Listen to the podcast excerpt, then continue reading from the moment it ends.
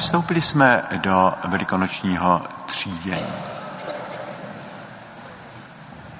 Letos nabízím jako klíč k porozumění těmto svátkům myšlenku číst velikonoční vyprávění jako otevřený příběh.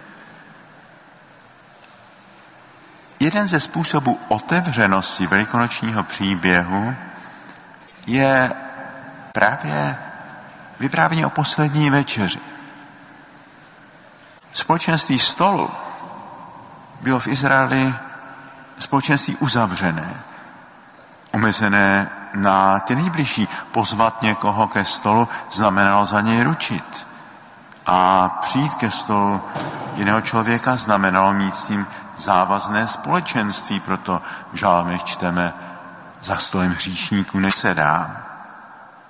Ježíš pohoršoval své okolí tím, že přijímal pozvání ke stolu těch, kteří byli považováni za hříšníky. Vešel k hříšníkovi jako jeho host. A také, že přijímal ke svému stolu ty, které nikdo nezval a vybízal své učedníky, aby to dělali také. Ve svých podobenstvích často hovoří o hostině. Například o hostině, kterou vystrojil král jako svatební hostinu svého syna, ale ti, kteří byli pozváni, nepřišli. A tak král otevřel to společenství a vyslal služebníky, aby přinutili vejít všechny, kteří jdou kolem, i ty chudé, zbrzačené, ale přesto, a to je jeden paradoxní moment toho vyprávění, požadoval o těch, kteří i z nenadání přijali pozvání, aby napřed si oblékli svatební šaty. Ježíšová poslední večeře byla zřejmě sederovou večeří, večeří na památku výjití Izraele z Egypta, ze země otroctví na dlouhou cestu ke svobodě do zaslíbené země. Celý Ježíšův velikonoční příběh se odehrává v tomto kontextu té cesty z otroctví ke svobodě. Také Ježíš nás vyvádí ze zajetí hříchu do země svobody a přijetí do otcovy náruče.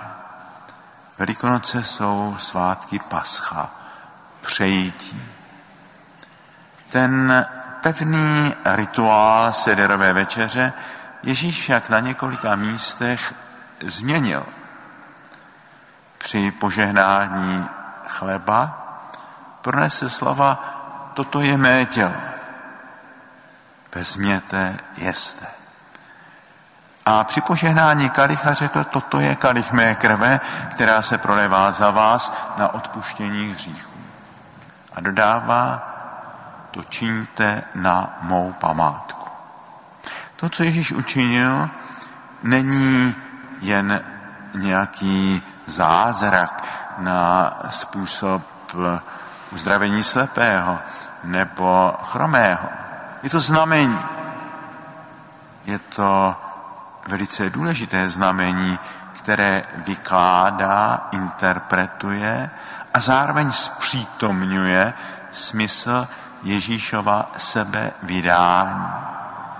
Ježíš bude vydán, Ježíš bude usmrcen tak, jako ten chléb je rozlomen a sněden, jako to víno je vypito a jako ten snědený chléb a vypité víno není zmarněno, tak také Ježíš, který mizí z dotyku smyslů svých bližních, nepadá do nějaké prázdnoty a nicoty, a ta jeho smrt je jako chléb, který dává sílu, jako kalich, který spojuje lidi v jedno pokrevní bratrské společenství.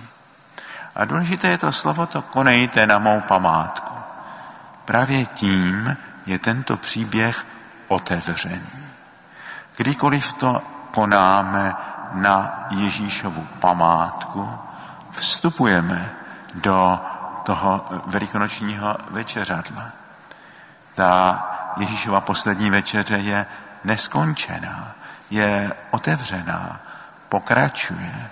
Kdekoliv lámeme chléb a žehnáme kalich v Ježíšově jménu, tam se naplňuje jeho slovo, kde jsou dva nebo tři ve jménu mém, tam jsem já uprostřed nich. Poslední večeře páně pokračuje a i my jsme její hosté. I my máme přijmout toto závazné a důležité pozvání, abychom byli zajedno s Kristem a abychom byli zajedno také se všemi, kteří tvoří společenství jednoho stolu.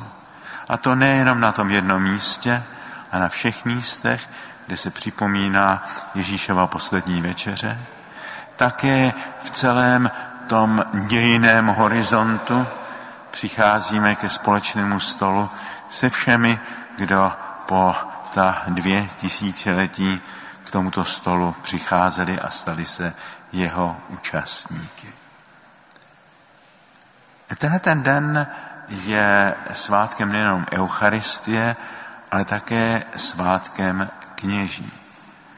Podle staré tradice Ježíš tím, že apoštolům svěřil tento čin, symbolický čin svého sebevydání, je učinil svými kněžími. Biskupové a jejich pomocníci kněží jsou chápáni v církvi jako nástupci apoštolů. Jistě, historický výzkum eh, raného křesťanství nám ukázal, že ten vývoj služeb v církvi, chápání biskupské a kněžské služby a ostatní služeb v církvi nebyl tak jednoduchý. Nicméně je zde ona hluboká mravní návaznost.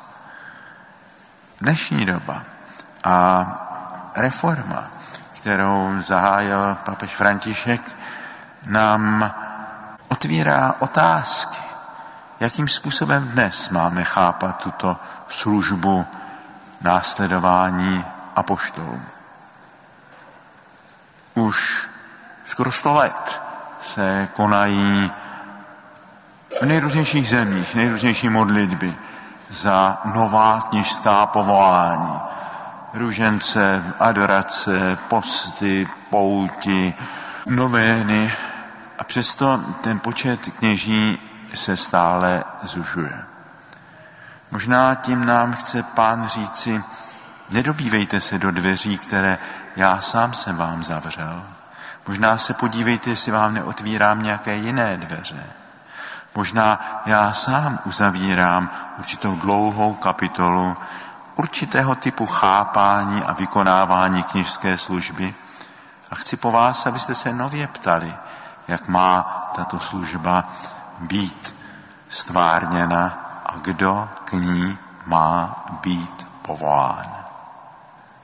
Modleme se, abychom rozuměli tomu, co pán chce a jak chce, abychom tuto službu ve stopách apoštolů v církvi konali koho k ní přizvali. Pak je tu ještě onen druhý aspekt zeleného čtvrtku. Ježíš se svými apoštoly jde z toho prostoru večeřadla do tmy Getsemane.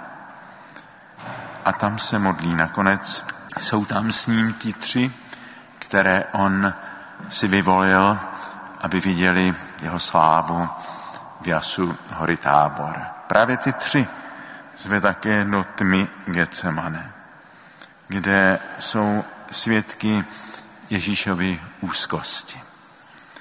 A tak v tomhletom večeru, kdy děkujeme za dar Eucharistie, kdy děkujeme za dar apoštolské služby, kdy se spolu s Ježíšem, který se při poslední večeři modlil za své učedníky, aby byli jedno, tak jako on je jedno se svým otcem, se modlíme za jednotu církve, za to, abychom už brzy se všichni křesťané setkali u jednoho eucharistického stolu.